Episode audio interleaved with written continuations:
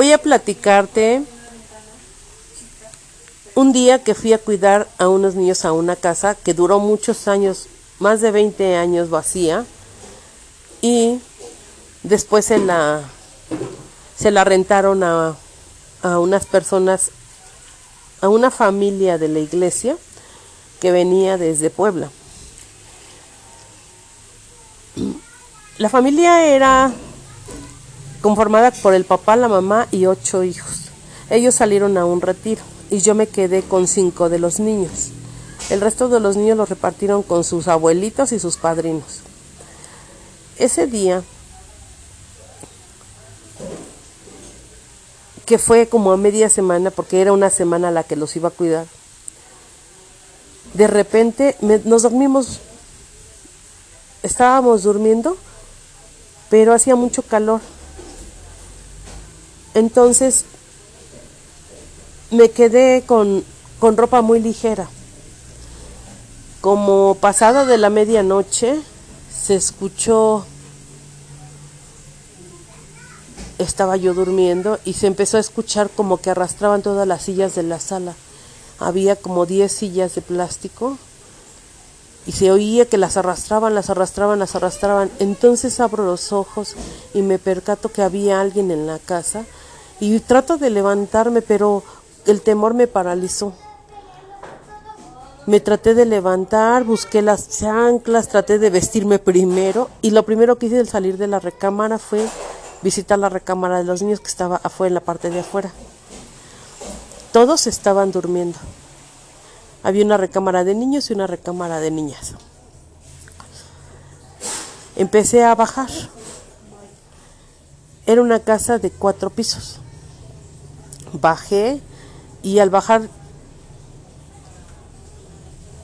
me contactaba con la sala. Entré, revisé toda la sala, la cocina y nada, pero, pero fue algo en el que yo seguía escuchando el, el, el mover de las sillas. Volví a bajar al otro piso y seguía bajando y decía yo, es que alguien se metió a la casa.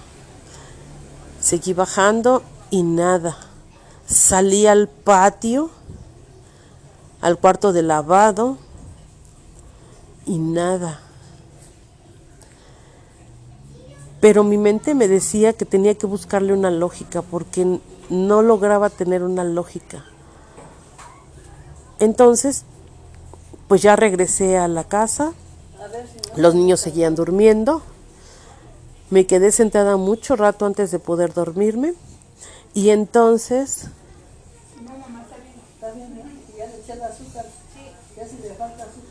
me quedé perdidamente dormida. Al otro día abro los ojos y una de las niñas me estaba viendo dormir. Ellos ya estaban despiertos. Y, y decía yo, ¿cómo les digo yo a ellos que viven aquí que sucedió algo tan extraño? Que no puedo explicar.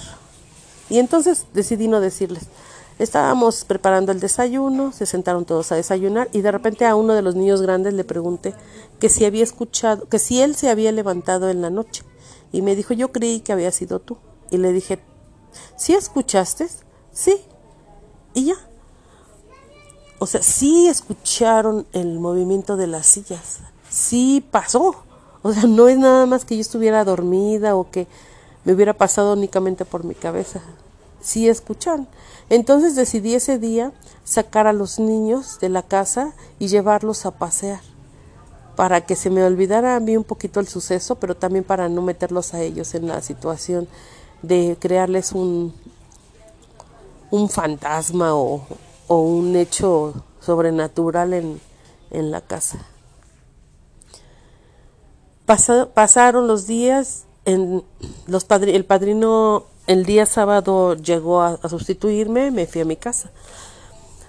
A, los, a las dos semanas me encontré a sus papás en la escuela, de la, en la escuela y le platiqué al papá lo que había sucedido. Como a las dos semanas regresaron a mi casa y me traían un pay para agradecerme el hecho de que hubiera cuidado de los niños. Y entonces me platicaron a raíz de lo que yo les conté, ellos habían caído en cuenta de muchas cosas que les habían sucedido. En esos días, los papás estaban en la cocina y los niños estaban en la parte más baja que había una salita de, televisión. Y de repente se oye un grito del bebé. El bebé tenía dos meses y lo tenían en la sillita junto a la ventana. Se oye el grito del bebé, corren a buscarlo y pensaron que el niño que seguía, Santiaguito, lo había aventado o algo. Pero entonces voltean hacia abajo de las escaleras y, vieron que Santiaguito apenas iba a empezar a subir escaleras. No era él. Empezaron a buscar al bebé y estaba del otro lado de la mesa, tirado abajo de ella. Y entonces, pues se asustaron mucho y pidieron su cambio y regresaron a su casa. Pero es, es algo que, que sucedió y que mi lógica no me dejaba creer que había sucedido. Tenía que buscarle un, una lógica para poder, para poder platicarlo y, y no seguir pensando en el hecho. Ojalá les haya gustado. Hasta luego. ¿Le pongo aquí?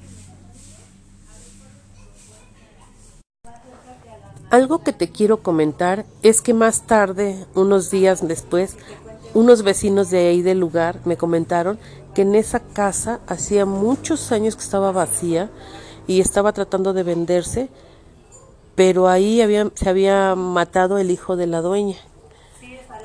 Entonces, no sabemos si fue el hecho de que la casa guardaba el la persona.